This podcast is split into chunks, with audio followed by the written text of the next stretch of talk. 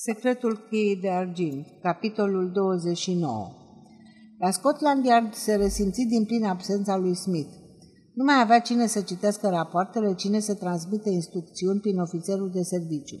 Dintre toate, cel mai curios suna informarea unui tânăr ofițer de poliție care se adresase departamentului Cannon Row, subordonat Scotland Yardului, raportând că o limuzină albastră condusă de o femeie nu oprise la semnalul său în intersecția dintre Westminster Bridge și Embarkment, ocolind pe celălalt sens de circulație. După ce polițistul somase în zadar să oprească, îi notase numărul de matriculare.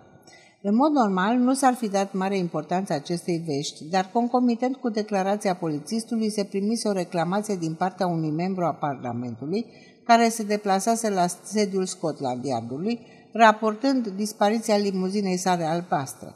Mașina fusese parcată neregulamentară în fața clubului său din Pall Mall, iar omul asistase practic la furtul propriului său vehicul. La volan se afla un om deghizat în femeie, afirma el. Ce vă face să credeți asta, domnule?" întrebă uluit inspectorul de serviciu. Pentru că atunci când a încercat să intre în mașină, s-a pocnit cu capul de plafon și a căzut pălăria. Astfel am putut constata că era un bărbat chel cu o față galbenă ca de ictă. Inspectorul se albi la față. Omul chel cu pielea galbenă era căutat acum în toată Anglia. Un alt ofițer de poliție furniza date suplimentare. În graba lui de a părăsi Londra, Bini se dăduse de gol. În apropiere de Heston, unde artera principală intersectează linia de tramvai, scăpă ca prin urachile acului de coliziunea cu acest mijloc de transport.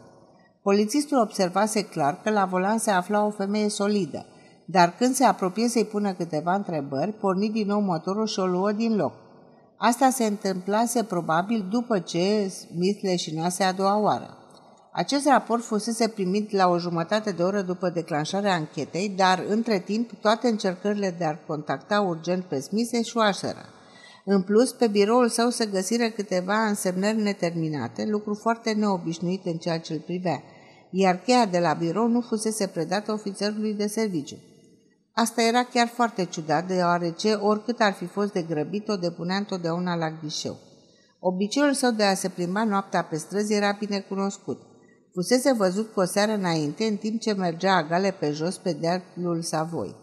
Jandarmul de la poalele de-a lui îl remarcase și la întoarcere. Apoi cineva aș aminti de limuzina albastră parcată la marginea trotuarului. Toți polițiștii din țară fuseseră alertați. Dispăruse unul din cei mai importanți detectivi din Scotland Yard. Probabil că se îndrepta spre coastă. Este foarte probabil să se adăpostească într-una din casele sare cumpărate la țară, presupuse comisarul șef. Dați-mi urgent legătura cu departamentul de poliție din Buckinghamshire și Salisbury, ca să fim mai siguri.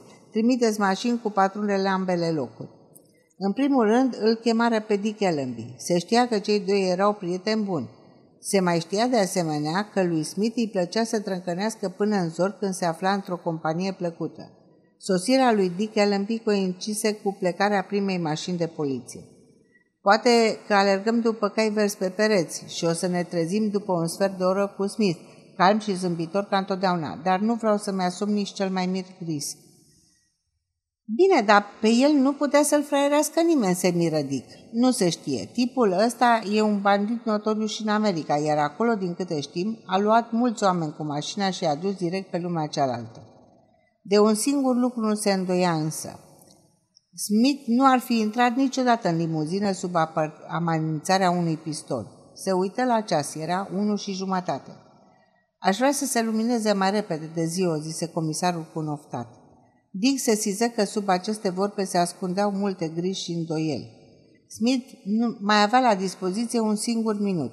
Trebuia să se hotărăscă, să se hotărască imediat asupra uneia din posibilități care, de care mai greu de realizat, care umblau prin minte. Bine deschise încet ușa și intră în cameră, șterse fruntea cu o batistă mare pe care o scosese din buzunar și se aseză pe un scaun. Și acum, dragul meu prieten, o să facem o mică plimbare împreună. I se adresă el bine dispus. Luă sticla de pe masă, trase o dușcă și se șterse la gură. Apoi se aplecă și desfăcu eșarfa de mătase din jurul gleznelor. Smith se ridica amețit. Deși avea senzația că se învârte toată casa cu el, Se simțea foarte înviorat la gândul că trebuia să-și pună planul în aplicare. Bini stătea lângă ușă cu pușca în mână. Fixase la capătul țevii un obiect în formă de ou. Detectivul se întreba în sinea sa ce mutră ar face acum Dick Allenby, care afirmase sus și tare că nu poți pune amortizor la o armă automată din cauza reculului. Ce și cu știința asta. Smith făcu câțiva pași înspre masă, sprijinindu-se cu mâinile de lemn tare. Ce faci acolo? Te rogi?" îl întrebă Bini în bătaie de joc. Din câte înțeleg, nu vrei să se afle că ai trecut pe aici. N-ai de gând să lași nicio urmă. De asta nu vrei să mori în casă, nu-i așa? Da, ai ghicit. Dacă din întâmplare ar veni aici o groază de oameni să vadă ce se petrece și să pună tot felul de întrebări, asta ți-ar cam strica socotelele, nu? Bine se încrută. Ce vrei să spui cu asta? Făcu un pas către prizonier. Acum era momentul. Smith ridică lampa și o aruncă într-un coș de nuiele. Sticla se făcu țândăr. O facără albăstruie însoțită de limbi roșietice de foc se înălța amenințător spre davan. Bini înțepeni în loc, uluit, iar detectivul se năpustie asupra lui. Încerca să-l izbească cu pumnii, dar rată prima lovitură. Ceva explodă zgomotos în fața lui. Simțea mirosul de praf de pușcă și auzi țiuitul glontelui ricoșind în perete. Îl lovi din nou, încercând să-și încolăcească mâinile încătușate de gâtul criminalului. Bini se răsuci într-o parte, se dezechilibră și scăpă pușca din mână. Camera era transformată într-o mare de flăcări, focul cuprinzând acum și pereții. Fumul gros și necăcios făcea atmosfera de nerespirat, iar căldura devenea din ce în ce mai insuportabilă. Smith se aruncă din nou asupra lui Billy și reuși să se ferească și de data asta. Detectivul îi aruncă arma în flăcări care se ridicau din cufă. Ușa se era deschisă. Bini ieși din cameră încercând să blocheze ușa, dar Smith puse umărul și o scoase din țâțâni, năpustindu-se pe hol. Singura speranță era să se țină cât mai aproape de bandit, pentru că acesta avea un pistol în buzunar. Detectivul îl trânti de perete, apăsându-l cu toată greutatea. Din această poziție îi era imposibil să-l lovească. Îl zări pe Bini, străduindu-se să ajungă la ușa de la intrare. O trânti de perete cu piciorul. Aerul rece nevăli în cameră, ațățând flăcările uriașe. Bini încerca cu disperare să scape din mâinile lui Smith și să-și scoată pistolul din buzunar. Respira cu greutate, își pierduse acum orice urmă de curaj. Se zbătea îngrozit să iasă din strâmtoarea detectivului care se apăsa cu toată puterea asupra lui. Reuși în cele din urmă, cu un efort supraomenesc, năpustindu-se spre ușă. Smith se luă imediat după el. Acum criminalul avea pistolul în mână și trase. Smith se trânti la pământ, dar banditul se ridică imediat și fugi în spatele casei. Smith, cu cătușele la mâini, alerga după el, dar bine se întoarse brusc și ținti în plin. Smith știa că nu mai are nicio șansă. Ultimele eforturi se aruncă înainte, se desprinse de pământ, căzând într-un gol adânc, tot mai adânc. Auzise împușcătura și se întreba ca prin vis dacă asta era într-adevăr moartea. Își reveni însă când se izbi de fundul gropii. Acum își dădu seama ce se întâmplase de fapt. Bine îi săpase toată noaptea, pregătind un loc mai bun pentru a-și ascunde victima, dar ratase în ultim moment țintind aiurea. Se ridică greu în picioare, zgâriat și plin de vânătăi. Auzi o a doua împușcătură urmată de o adevărată rafală. O voce autoritară dădea niște instrucțiuni. Își auzi propriul său nume și răspunse, strigând cât putea de tare.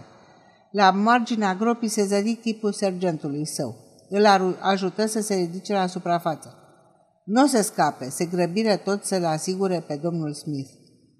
Dar încotro a luat-o și unde-i mașina?" întrebă Smith nerăbdător.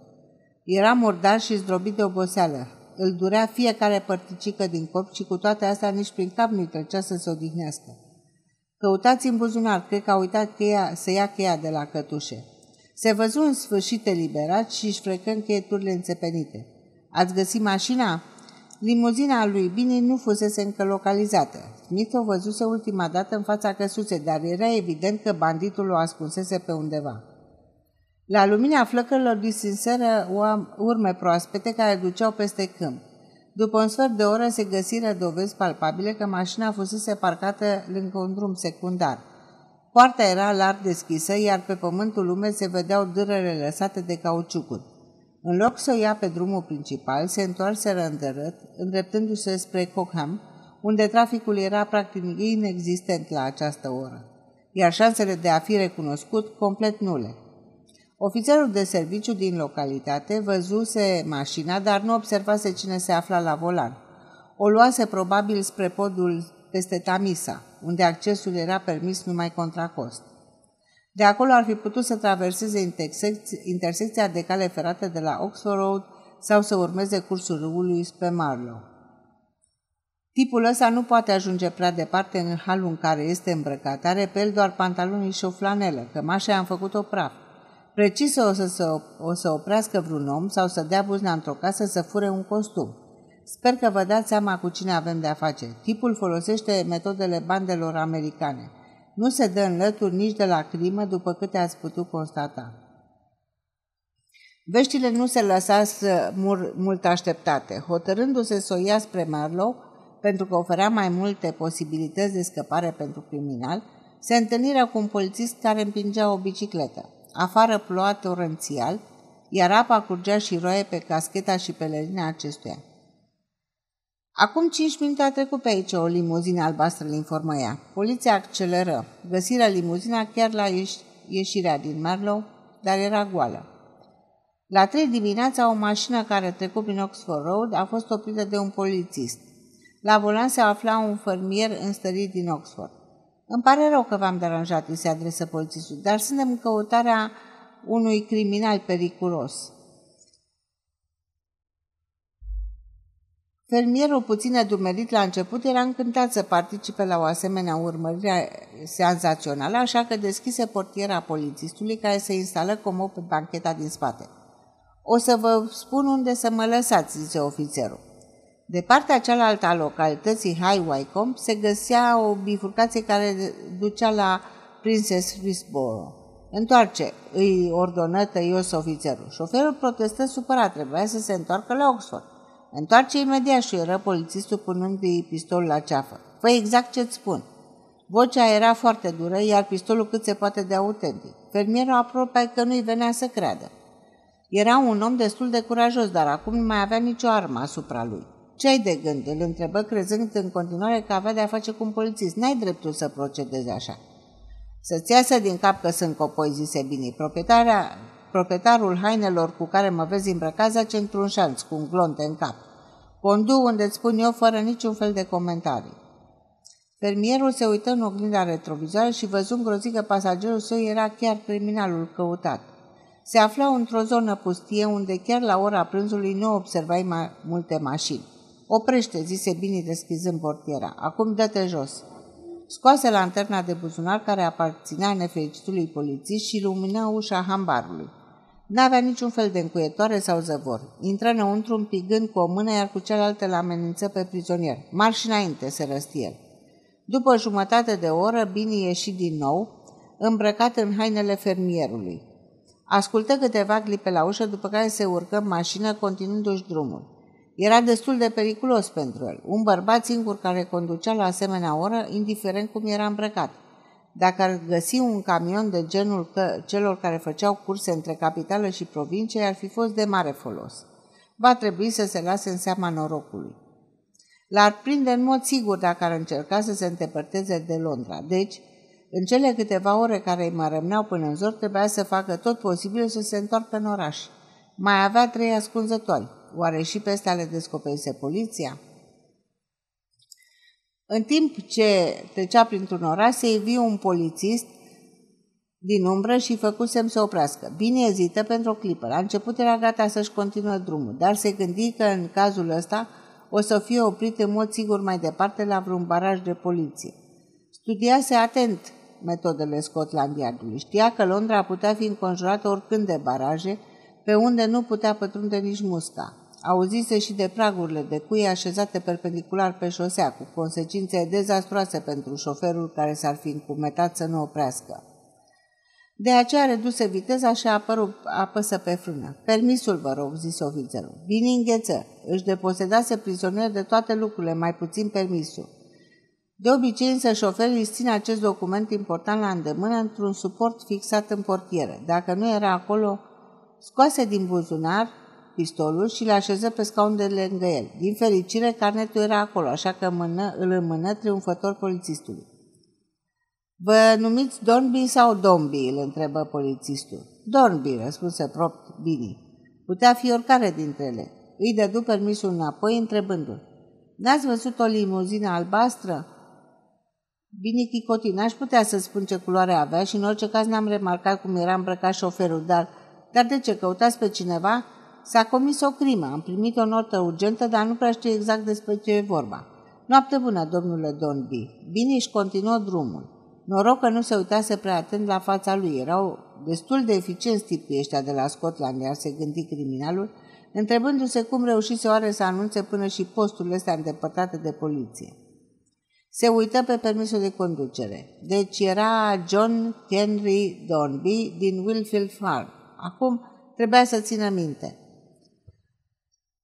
Intră în sfârșit pe drumul care ducea la Londra spre nord prin Doncaster. Pe unde să ia, la stânga sau la dreapta? Asta era problema. Până la urmă, o luă către șosea. Trecu peste o potecă îngustă cu șanțuri adânci de o parte și de alta. Era un viraj foarte strâns, unde nu puteai vedea ce vine din dreapta sau din stânga. Auzi doar zgomotul unui motor, văzu lumina farului și viră brusc la stânga. Mașina care venea de după colț făcu exact aceeași manevră. Șoferul remarcă prea târziu limuzina lui Bini și nu mai putu evita ciocnirea. Răsuci volanul la dreapta, iar mașina intră în derapaj pe drumul la lunecos, rotindu-se 180 de grade și izbindu-se cu una din roți de un stâlp de telegraf care o proiectă în șanț. Bini frână pentru a evita coliziunea, deoarece mașina lui se afla exact față în față cu cea avariată. Reuși să oprească la câțiva metri de ea. Auzi strigătele șoferului, iar la lumina farurilor zări silueta unei femei care deschise portiera și se străcura afară. Pur și simplu nu îi venea să-și creadă ochilor. Persoana care stătea în ploaia torențială nu era alta decât Mary Lane.